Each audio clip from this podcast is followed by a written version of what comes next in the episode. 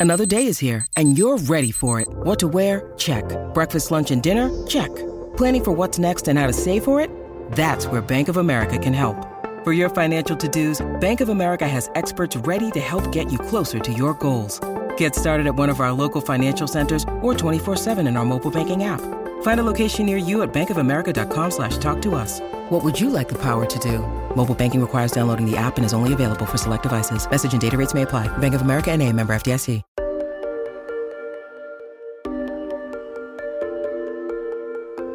Surrounding the valley are rugged mountains and sweeping hillsides. And if you drive around Phoenix and Scottsdale especially, you may see a few houses up on those hills. Welcome to Valley 101, an Arizona Republic and azcentral.com podcast about Metro Phoenix. A listener submitted a question about condos that were being built, as they said, smack dab on top of the hill. So producer Amanda Luberto asked around to find out more about the city's hillside houses. The phrase smack dab on top of the hill really caught my eye when I was looking for the next question to answer. It gave me a Dr. Seuss like vision a big, tall, skinny hill with a cartoony, large residence teetering on the top, like the Grinch peering over Whoville. But the mountains in the valley aren't lanky and colorful, and they don't house someone trying to ruin Christmas, to the best of my knowledge at least. The houses on the mountains aren't necessarily smack dab on top of anything, but more built into and alongside the hillsides.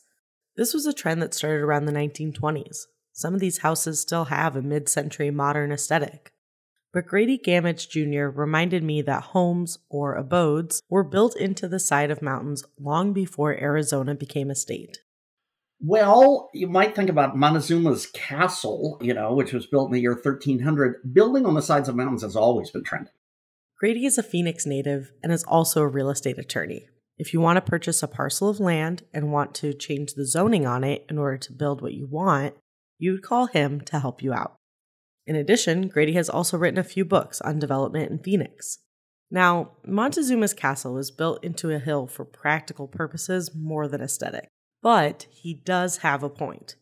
The mountains have always been there, and thus building on them has always been advantageous.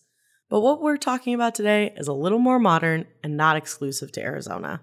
If you think about the Wrigley Mansion, um, that was built in 1931 on top of a hill. The hill had to be flattened a little bit to put it there.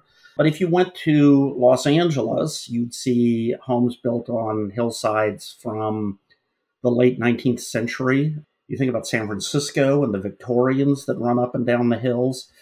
People build on hills sometimes because there isn't enough flat land, and sometimes because while there is flat land, like there is in Phoenix, you really would like to get a view and you're willing to incur the additional cost of building on a hillside to get that view. But you can't just build haphazardly on the mountains in the valley. In the early 1900s, the federal government split the valley into a grid using the Public Land Survey System and started selling plots to private citizens. According to the Bureau of Land Management, the Public Land Survey System, or PLSS, is simply the method of subdividing and describing land, mainly in the western United States. People interested in moving to the valley sometimes purchased a plot sight unseen that way, when they arrived, they could begin building a home immediately. Some plots were in farmland, and some plots were on mountains. For those on mountains, some used this as an opportunity to strike gold, literally, by building a mine shaft. Results varied and were mostly unsuccessful, though. Not everyone had Wrigley gum money to make it work, so many plots remain uninhabited. In the late 50s, early 60s, Phoenix saw a boom in home building on hillsides. Since the land was mostly held by private landowners, there were big, bold plans for development, including, according to my research, one plan to even build a tram that could bring you to the very top of Camelback Mountain to a proposed pool and restaurant.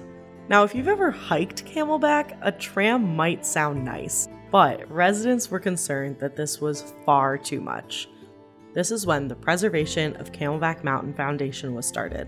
The foundation got Senator Barry Goldwater involved, and he convinced landowners to sell their land back to the city for preservation.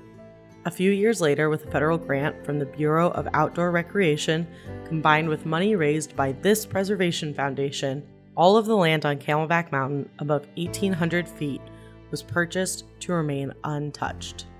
The City of Phoenix has actually won national planning awards for our uh, Phoenix Mountain Preserve preservation program that you know had its its early roots in in Camelback Mountain, but then uh, you know went forward into a lot of other preservation efforts throughout the rest of the Phoenix Mountain Preserve system and continues today up in the Sonoran Preserve. That is Alan Stephenson. He is the Planning and Development Director for the City of Phoenix. His team oversees all of the long range planning and zoning to allow different land uses. He is also involved in the Historic Preservation Office. As he described to me, everything that is built in the city goes through his department and staff. It is very difficult and costly to to build on a hillside, um, and so the city has a hillside zoning ordinance that requires everything that is above 10% slope uh, and greater in terms of hillside has to go through and meet the city's hillside ordinance requirements uh, in terms of zoning and then some special city code regulations he said that there are old zoning requirements that were grandfathered in, which is why you'll see some houses built more into the rock further up Camelback Mountain, but today there are more stringent codes. Some of those regulations include things like the density of the project, the height of your building, how many plots you need and can use, and generally if it is safe enough to even have a building up there. The steeper the slope you go up, the more restrictive the number of units you can have. So you have to have larger land area in order to even build, uh, you know, a home up on the steeper slopes. Uh, where you know you may be able to have a one home on a 10,000 square foot you know lot in a more traditional kind of single family zoned property with a good sized backyard. If you're talking about on a hillside, as you get you know steeper up, you're going to be on uh, you know two and three acres in order to have enough land area to have one home. In order to do this, you have to build what is called a pad. Using his hand at about a 45 degree angle and gesturing taking land from the top and putting it at the bottom to create a flat surface, Alan explained this process to me.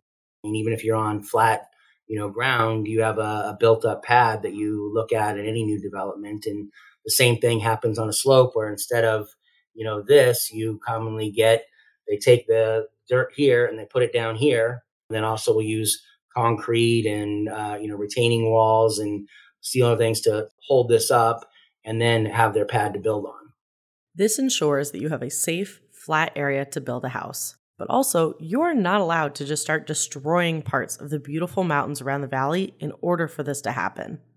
They do have strict requirements in terms of that amount of area they can disturb um, because of that visual impact. And so, where I talked about you have to have a you know a larger acreage parcel in order to even build one home.